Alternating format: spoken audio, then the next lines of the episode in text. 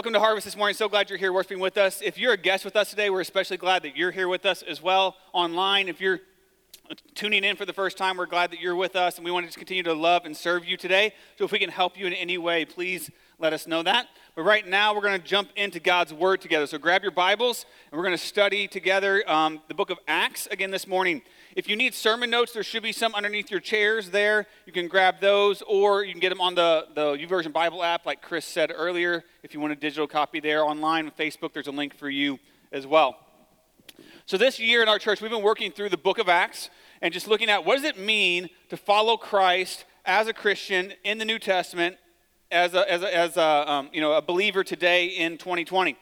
And so this whole year we've been dedicating ourselves to that. We're coming to the end of that book now. We got just a few chapters left, and we're going to use these final chapters in the Book of Acts to look at kind of a summary of the book, right? What are the main ideas? What are the main themes that we see in the Book of Acts that we can apply to our lives and go out and serve the Lord and follow Him with those ideas? And so that's what we're kind of looking at in these final chapters. And today we want to specifically look at how do we interact with the Holy Spirit? Throughout the Book of Acts, what we've seen is that the undeniable power and importance of the Holy Spirit in the lives of believers. Like, we have to have Him. We have to be connected to Him. He is our source. But even though we need Him, when we are walking in the Spirit, walking with the Spirit, sometimes it's easy to cross a line and start to try to become the Holy Spirit. Anybody know what I'm talking about? Some of you are like, no, not me, Micah, I'm good. Are there times where we kind of step into His role and try to do His job for Him? I know I've been guilty of that at times. If you've been walking with Christ for very long at all, you probably have been too. But in case you're hesitant, in case you're like, no, I don't know if that's me, Micah, I got a few statements for you this morning. See if any of these maybe apply to you or have in the past. And we'll see if maybe we can learn something from the Lord today. So, how about this? If you elbow your spouse regularly during the pastor's sermons, you might be playing the Holy Spirit. How about this one? Number 2, if you anonymously post corrective notes with Scripture in the office break room or at home or in the fridge or wherever, you might be playing the Holy Spirit. Parents, if praying over your kids sounds more like reading their rap sheet, you might be playing the Holy Spirit. How about this one? This one might. I'm going to tuck your toes in a little bit right here. If you rant about your latest disagreement on Facebook with enough detail to jab the other person, but not enough detail that anybody else knows what you're talking about, you might be playing the Holy Spirit. Or in small groups, if all your prayer requests in small groups are always about someone else's sin and never about your own, you might be playing the Holy Spirit. I could go on with other things, but I think there's clear to us that there are times where we allow ourselves to try to step in and take His role, to try to speak for Him, to try to do His job, and that is never what God's Word calls us to do. Our jobs as Christians are not to be the Holy Spirit, but to submit to the Holy Spirit, to come in under and to follow and to let Him do His work as we fall in line with Him. And what I want you to see in Acts 21 today is Paul, through his example of his own life, is going to show us what it looks like to submit to the Spirit, even when others maybe are trying to overstep and be the Spirit. And so here's the big idea. Don't speak for the Spirit, submit to the Spirit. We're going to see 3 specific lessons that tie into this for us from Paul's life. But here's the main thing. Don't speak for the Spirit, submit to the Spirit. Now, with that in mind, let's start in verse 1, chapter 21 of Acts, verse 1, and we'll start the story here together. And when we had parted from them and set sail, we came by a straight course to Kos, and the next day to Rhodes, and from there to Patara. And having found a ship crossing to Phoenicia, we went aboard and set sail. When we had come in sight of Cyprus, leaving it on the left, we sailed to Syria and landed at Tyre. For there the ship was to unload its cargo. And having sought the disciples, we stayed there for 7 days. And through the Spirit they were telling Paul not to go on to Jerusalem. When our days there were ended, we departed and went on our journey. And they all, with wives and children, accompanied us until we were outside the city. Kneeling down on the beach, we prayed and said farewell to one another. Then we went on board the ship, and they returned home. First lesson about the Holy Spirit today is this. Number one, don't impose selfish wishes on the Spirit's words. Don't impose selfish wishes on the Spirit's words. So we pick up Paul and his party here, and they're still traveling, trying to get to Jerusalem, and they end up sailing to the region of Syria, specifically the city of Tyre, and there it seems like the ship has to stay for a while. It's either unloading cargo and loading new cargo, or maybe that's as far as it was going, and they had to wait for another ship. We're not exactly sure, but they're going to spend 7 days in the city of Tyre, and so since they're going to be there for a while, they go and they find the disciples. They go and they find their family, right? The people who have the same God, the same love, the same spirit, the same faith as they do, and they're going to spend some time with them for 7 days, which gave them plenty of time to pray together and worship together and talk, and it would just been a great time of fellowship, I'm sure, with Paul as he's heading to Jerusalem.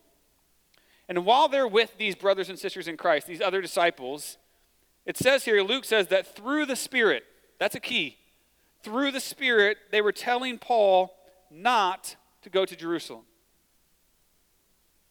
What's up with that? That seems to be very contrary to what we've been reading in the last couple of chapters, isn't it? You see, what's happening here is as Paul comes into this fellowship of believers, evidently there were some of them there, some disciples who did have the gift of prophecy. And I believe that the Holy Spirit was speaking to them here about Paul's upcoming journey to Jerusalem. However, what they relay to Paul, what they say to him is, we have a prophecy, and it means don't go, which is the exact opposite of what the Spirit has told Paul in the last two chapters.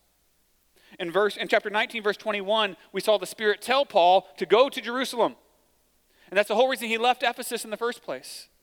And then last week in chapter 20, we saw in verses 22 and 23 that the Spirit told Paul that yes, prison is coming, afflictions are coming, there's going to be problems, but still go to Jerusalem. So what's up with this? Did the Holy Spirit get it wrong the first time? Did he make a mistake? Did he get spooked by what he saw coming? Did he change his mind? No.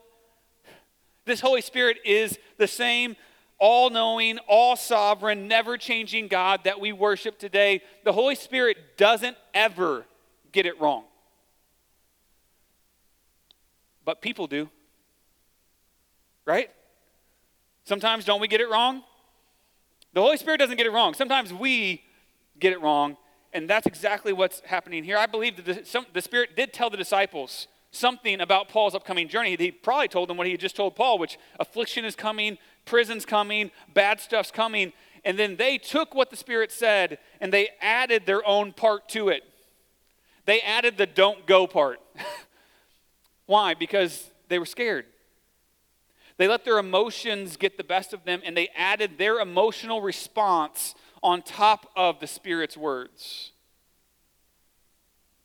They took the Spirit's prophecy, and they made it about their own selfish desires of not wanting to see Paul go, to not wanting to see anything happen to Paul because they love Paul. But that's not what the Spirit said.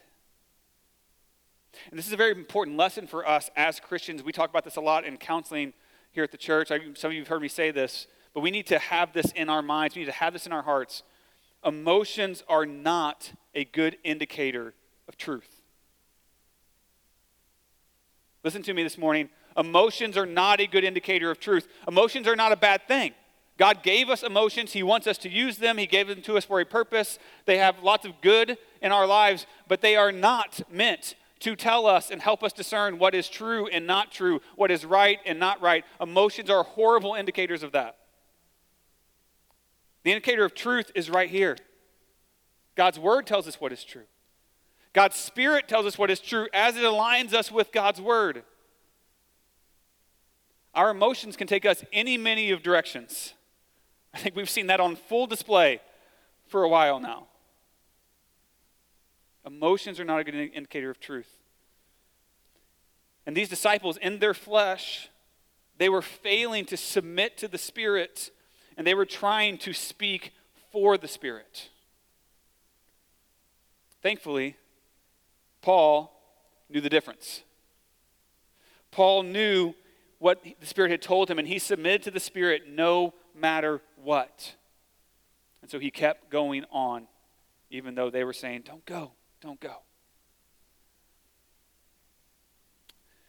You know, planting Harvest has been by far one of the biggest faith moves of my own life. I remember, I've told this story before, but I think it applies really well here. And when it comes to, you know, ups and downs and all the things that happen on the journey of church planting, this is what God has used to teach me about submitting to the Spirit. When we first came to St. Louis again to start the church, there was about a 2-year period between when we got to St. Louis and when we launched Sunday morning services, where we were trying to build a core group of people who would be the foundation of planting a new church.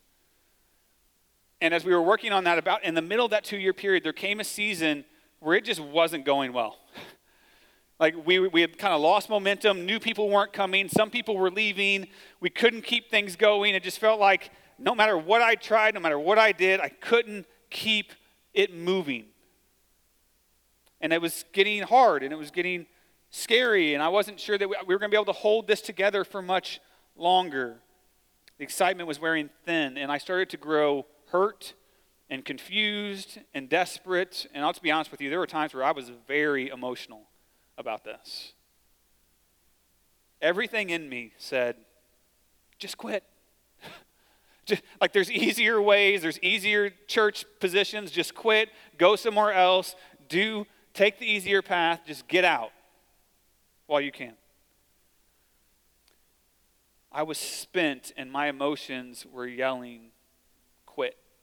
And some of you know what I'm talking about, because some of you were with us during that time and you were feeling the same thing. And you were like, yeah, I totally get that. And it wasn't a bad thing, because God was using that to prune us and to teach us what it meant to submit to the Spirit, to rely on Him and not on ourselves. And the whole time that my emotions were saying, quit, quit, quit, the Spirit was saying, stay. Stay.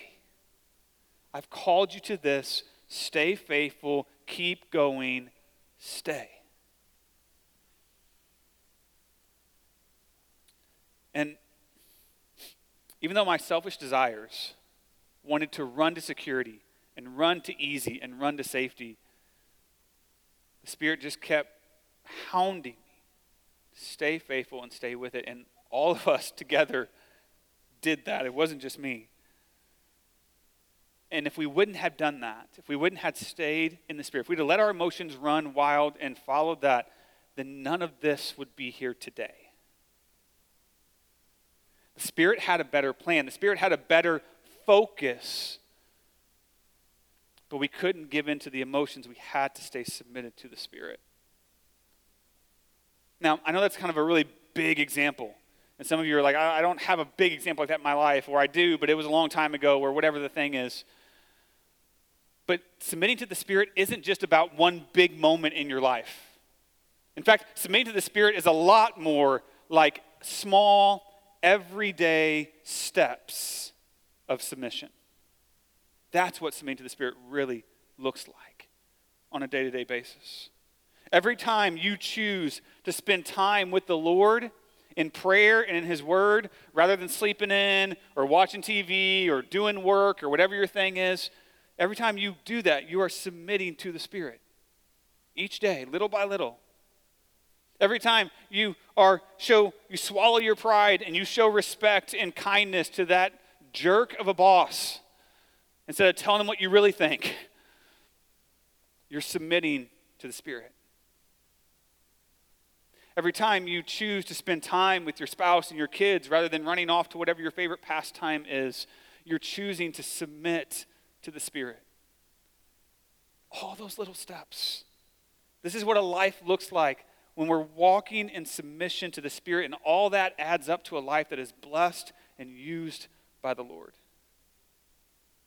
That's what Paul's asking here. That's what he's showing us in his example.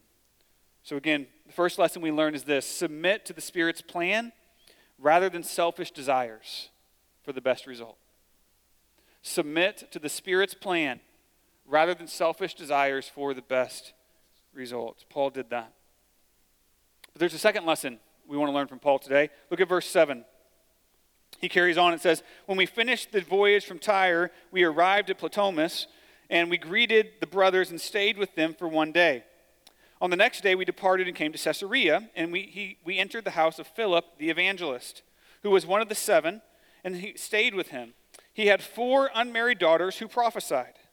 While we were staying for many days, a prophet named Agabus came down from Judea, and coming to us, he took Paul's belt and bound his own feet and hands and said, thus says the Holy Spirit, this is how the Jews at Jerusalem will bind the man who owns this belt and deliver him into the hands of the Gentiles. When we heard this, we and the people there urged him not to go to Jerusalem. And then Paul answered, what are you doing? Weeping and breaking my heart, for I am ready not only to be imprisoned, but even to die in Jerusalem for the name of the Lord Jesus. And since he would not be persuaded, he ceased and said, let the will of the Lord be done. After these days, we got ready and went up to Jerusalem, and some of the disciples from Caesarea went with us, bringing us to the house of Manassan of Cyprus, an early disciple with whom we should lodge. Second lesson we see here about the Holy Spirit is this: don't speak specifics where the Spirit is silent. Don't speak specifics where the Spirit is silent. Paul and his crew, they continue to travel on towards Jerusalem, and they end up in a town of Caesarea. In Caesarea, they meet up with the church there, and they find Philip, who they call the evangelist here in the text. Philip is the same guy earlier on in Acts that we studied that left Jerusalem and started going out and evangelizing other people groups and other groups around the area, hence the name Philip the Evangelist. He was also one of the original 7 men that were put over the discrepancy in the widows in the church to help care for them, and kind of started the first template for deacons in the church. So this guy has been around the church for a long time. He's been investing. He's been following Christ. He's been doing his thing. And now he's in Caesarea. He's part of the church. He's got his family there. And it says that he has 4 unmarried daughters who prophesy. They had the gift of prophecy. What's really interesting to me is that Luke points out, he makes a special note to point out that these daughters have the gift of prophecy, and yet they don't give any prophecies concerning Paul and his journey.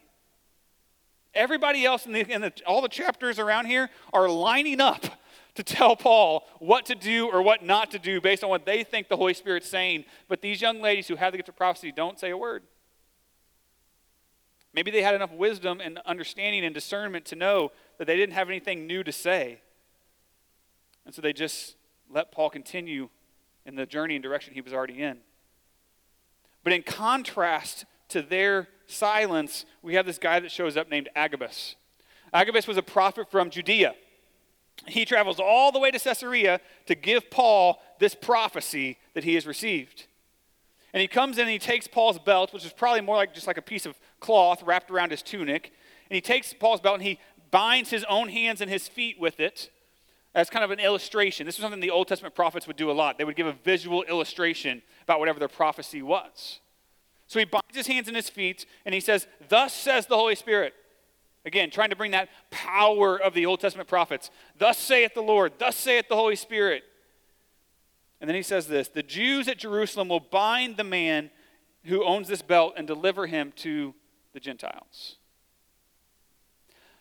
What strikes me about Agabus' prophecy is this. It is much more specific and much more detailed than any other prophecy the Holy Spirit has given concerning Paul and his journey up to this point.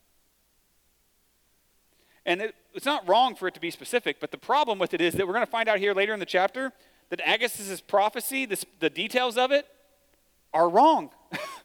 That he gets it wrong. He tells the wrong thing. He says the Jews are going to seize Paul and bind him hand and feet and hand him over to the Gentiles, but they don't do any of that. They don't bind him. They don't hand him over. In fact, they try to beat and kill him on the spot. And when the Romans finally do come and arrest him, they seem to bind his hands, but they walk him out to the barracks. He doesn't seem to be bound at the feet at all. And so the details of Agabus' prophecy, they just don't line up. So again, what's going on here? Did the Holy Spirit get it wrong? Did the Holy Spirit give him the wrong details? No, not at all. He doesn't do that. But Agabus, for whatever reason, received a prophecy from the Holy Spirit concerning Paul's upcoming journey, probably that his welfare was in jeopardy, and then chose to add in some extra specifics and details that don't hold true. I don't know if he just felt like it wasn't robust enough, it wasn't detailed enough to really be taken seriously, or if he just wanted to be the big man on campus and add in his own thing. I don't know his motivation, but we do know that it's not from the Holy Spirit because it's not true. Anytime we try to add in specifics where God is silent, that's a really bad idea. When we start trying to fill in the holes that God purposefully has not said, we start moving into man's thoughts and wisdom and opinion and away from God's. Sometimes we try to do this with God's word. As humans trying to figure out how to live our lives, we have a million different questions, don't we? About this and that and why this and why this and how does that work? And the Bible gives us a whole lot of answers. But we can just be honest today, it doesn't give you every little specific answer to every little specific question that you have. It was never meant to do that. And if we start trying to fill in the specifics that Scripture leaves out, and we start teaching others and discipling others and preaching things that aren't specifically in the Bible, we start getting sideways really quickly. And it starts becoming about man and our rules and our ideas, and it's a bad play.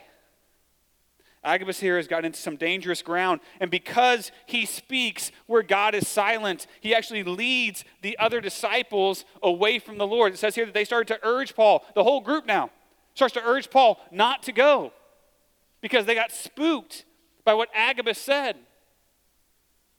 Agabus' prophecy starts actually leading them away from God's will rather than toward God's will. Thankfully, again, Paul, steadfast, doesn't even blink. Right? Like, he is not spooked in the slightest. He's like, are you kidding me? I'm not only ready to be imprisoned, but I'm ready to die for the name of Jesus Christ. He's like, I don't know if you're right or you're wrong. I don't know what's going on, but the Holy Spirit told me to go, and so I'm going no matter what happens. And so finally, everyone else responds, okay, fine, let the will of the Lord be done. Paul's like, duh. That's what I've been saying the whole time. It's always that. That's always our posture. Let the will of the Lord be done. So Paul submitted to the Spirit no matter what because he knew what God had called him to do. And as he submitted to the Spirit, he was able to lead all the other disciples to submit and follow the Spirit as well.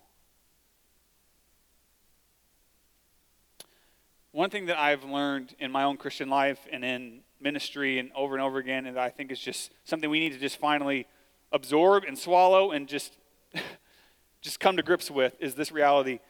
God rarely tells me everything I want to know, but he always tells me everything I need to know.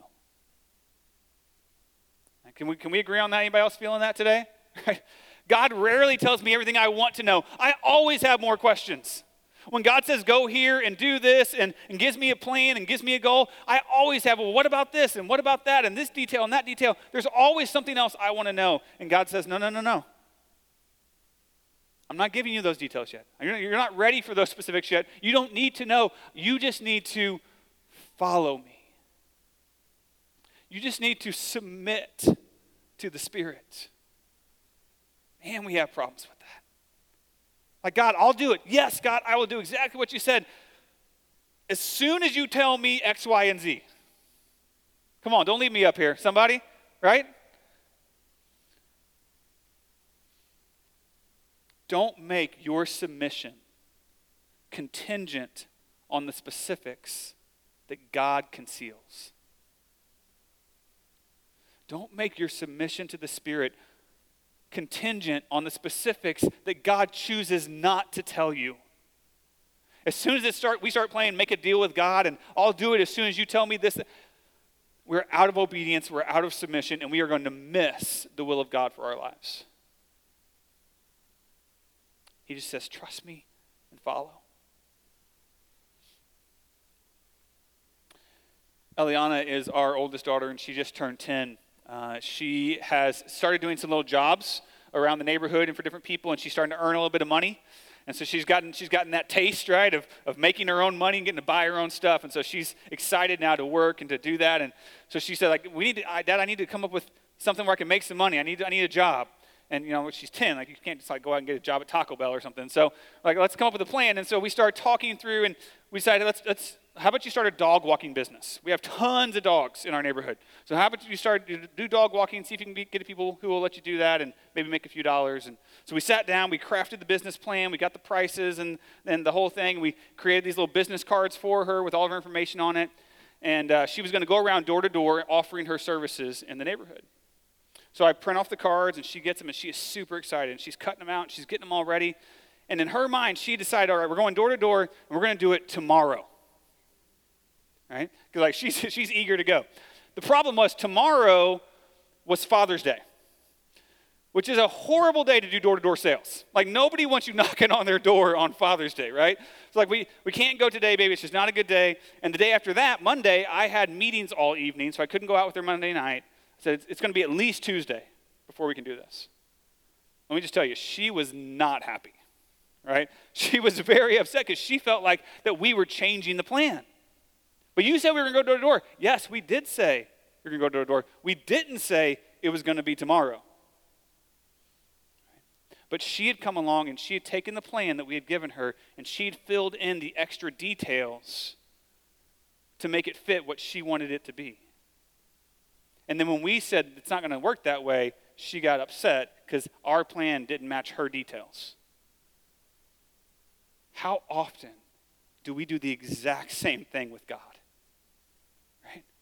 He gives us the plan. He says, this is where we're going. This is the goal. This is what we're going to head towards. We're like, all right, God, great. And we start filling in all the details on how we're going to get from here to there. We start making our plans. We start getting everything in order so we can do what God's told us to do. And then when the plan starts playing out and the details don't go the way we think they should go, we get mad at God. Like, God, you said to do this. And he's like, yeah, I did. Not like that.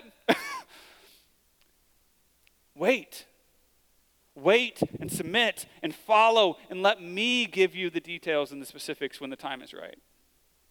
That's the way God works. We have to learn this. I don't need more specifics to submit to the Lord. I just need to follow the Spirit. Because submission to the Spirit is a matter of trust, not specifics. So lesson number 2 from Paul's life, submit to the Spirit's plan based on what he has revealed rather than what he hasn't. Sometimes we don't want to submit until we get the extra stuff that he hasn't revealed. And God's saying, no. Submit based on what I have revealed rather than what I haven't revealed yet. So that's number 2. There's still yet a third lesson we get from Paul here in this passage. Look at verse 17. When we had come to Jerusalem, the brothers received us gladly, and on the following day, Paul went in with us to James, and all the elders were present. After greeting them, he related one by one the things that God had done among the Gentiles through his ministry. And when they heard it, they glorified God, and they said to him, "You see, brother, how many thousands there are among the Jews of those who have believed. They are all zealous for the law, and they have been told about you that you teach all the Jews who are among the Gentiles to forsake Moses, telling them not to circumcise their children or walk according to our customs. What then is to be done? They will certainly hear that you have come. Do therefore what we tell you. We have 4 men who are under a vow. Take these men and purify yourself along with them, and pay their expenses so that they may shave their heads. Thus all will know that there is nothing in what they have been told about you, but that you yourself also live in observance of the law. But as for the Gentiles who have believed, we have sent a letter with our judgment that they should abstain from what has been sacrificed to idols and from blood and from what has been strangled and from sexual immorality." And then Paul took the men, and the next day he purified himself along with them and went into the temple, giving notice when the days of purification would be fulfilled and the offering presented for each one. So Paul goes there and he starts on this thing, and then look what happens in 27. This is it right here. When the 7 days were almost completed, the Jews from Asia, seeing him, Paul, in the temple, stirred up the whole crowd and laid hands on him, crying out, "Men of Israel, help! This is the man who is teaching everyone everywhere against the people and the law and this place. Moreover, he even brought Greeks into the temple and has defiled this holy place." For they had previously seen Tromepheus the Ephesian with him in the city, and they supposed that Paul had brought him into the temple. Then all the city was stirred up, and the people ran together. They seized Paul, and they dragged him out of the temple, and at once the gates were shut. And as they were seeking to kill him, word came to the tribune of the cohort of all that all Jerusalem was in confusion.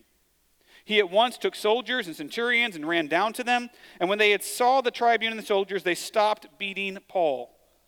Then the tribune came up and arrested him and ordered him to be bound with 2 chains. And he inquired who he was and what he had done. And some in the crowds were shouting one thing, some another. And as he could not learn the facts because of the uproar, he ordered him to be brought into the barracks.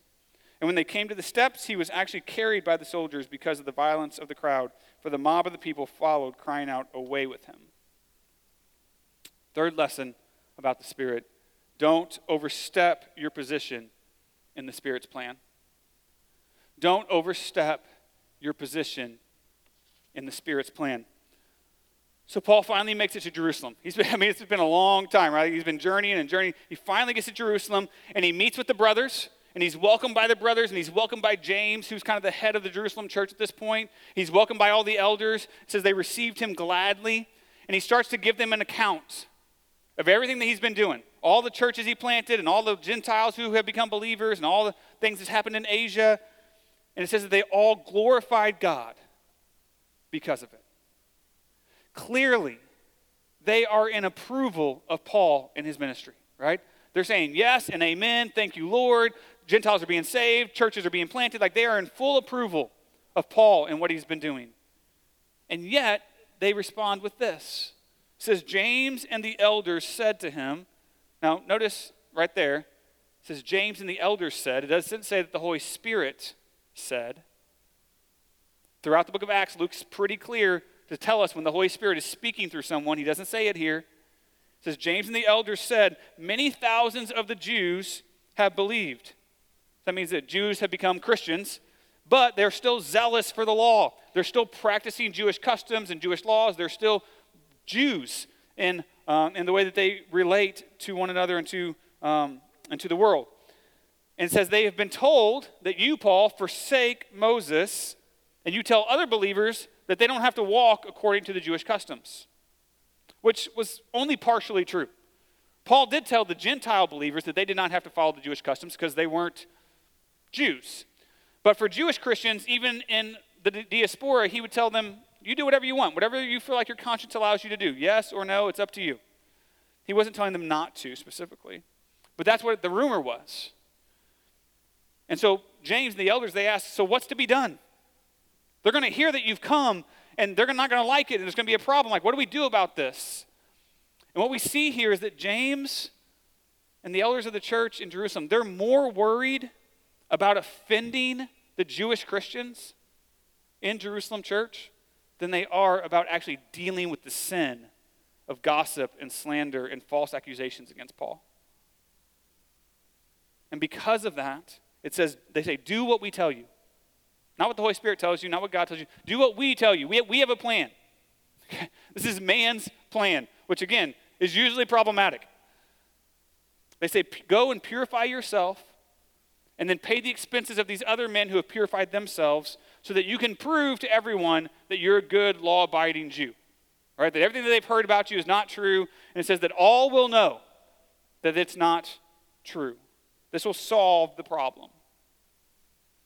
And they go on to say, but as for the Gentiles, and they recount their previous decision, right? That they don't have to do all this stuff. Oh, they just have to do these 4 things we've asked them to do. So they're basically saying, we're not saying all Gentiles need to follow Jewish law. We're just asking that you, Paul, would do this to basically keep the peace, right? Will you help us just keep the peace and just go and do this? And so Paul agrees, because as we know from Paul's other letters, he's all for humility and grace and serving weaker brothers and doing whatever it takes to keep peace and unity in the church, short of course, heresy or offending the gospel. So he agrees to do this. And then he's doing it, and he's in the middle of fulfilling this Jewish ritual. And there were some Jews from Asia who were there. They were probably from Ephesus because they knew Tromepheus, who they had seen with Paul, who was also from Ephesus. So they're probably in town for Pentecost, to celebrate Pentecost there in Jerusalem, just like Paul was. And they see Paul, and they start to stir up the whole crowd against him to lay hands on him. This is the guy who turned their city on its head and created all those problems back in Ephesus, and we're going to take care of him right now. And so they stir up the crowd, they make false accusations. While he's going through the Jewish customs, they're saying, this guy doesn't believe in the Jewish customs, and he's da-da-da-da. And so they go and they grab him, and they beat him, and it says that they were seeking to kill him. Now, if you remember Agabus' prophecy, that they were going to bind him and hand him over, this is way worse than that, right? Like, again, they're not trying to arrest Paul. They're trying to kill Paul, execution mob style right here. And I think what Luke's point is that it didn't have to be this way. It didn't have to look like this. The reason we got here is because the leaders in the Jewish church put together their own plan to try to cover up and deal with this disunity and this sin in the church rather than waiting on the Spirit to come and do the conviction necessary to sort it all out. And when we get our plan and our stuff ahead of God's stuff, it does not go well. It always creates more problems. Finally, the tribune comes down with the soldiers. The Romans come and they arrest Paul and they take him into the barracks basically to keep him alive. Like they're basically rescuing him out of the mob's hands to try to figure out what's going on and why are they so mad. But what we know is happening from the rest of Acts is not just that the Romans are arresting Paul, but actually the Holy Spirit is taking Paul and he's putting him in the perfect position to now be sent on to Rome to bring the gospel to Rome just like he said he would in the previous chapters. Which brings us to another very important lesson about the Spirit. Human failures don't stop the Holy Spirit's plans, but they do hurt a lot in the process. Right? No matter what we do, no matter what we mess up, no matter what we try to take control of and do on our own, it never derails God's plans. God always gets to the place he's taking us. He always accomplishes what he wants to accomplish, but if we try to put our 2 cents in the middle of it, it oftentimes hurts us in the process. Paul has to do a lot of extra suffering here because man's plan was in place instead of waiting on the Lord's plan. And we can fall in that same trap sometimes. You know, as individuals, as families, as businesses and churches, we've been trying hard to navigate through a constant stream of curveballs over the last couple months, right? It's just been one thing after another and change after change, and what are we doing here? I can tell you that for us, our elders at this church, I think back to what we were thinking and talking and planning in January, and it's completely different now, right? This was not the plan that we had. We had a plan to, grow in small groups and student ministry and a new student camp this summer and a mission, short-term mission trip and new church planting opportunities and getting a permanent facility in place for us and getting us settled in here. We had all these plans and all these timetables ready to go. But obviously, God had different plans and different timetables. And that's okay. And what he's teaching us, I think, all of us in various ways, I think what he's teaching us in this season is it's okay. Just submit to the Spirit, submit to his plans, submit to his timetables, and in the end, it will be better. I don't know how, I don't know why, but I do know I can trust the Lord. And if he's doing it differently than what I thought we were going to do, then obviously he's got a better plan than we had. And we can trust that. And we can wait on the Lord. And we can submit to the Spirit and let him sort it all out. Submit to the Spirit's plan and timing instead of hoping he will submit to yours.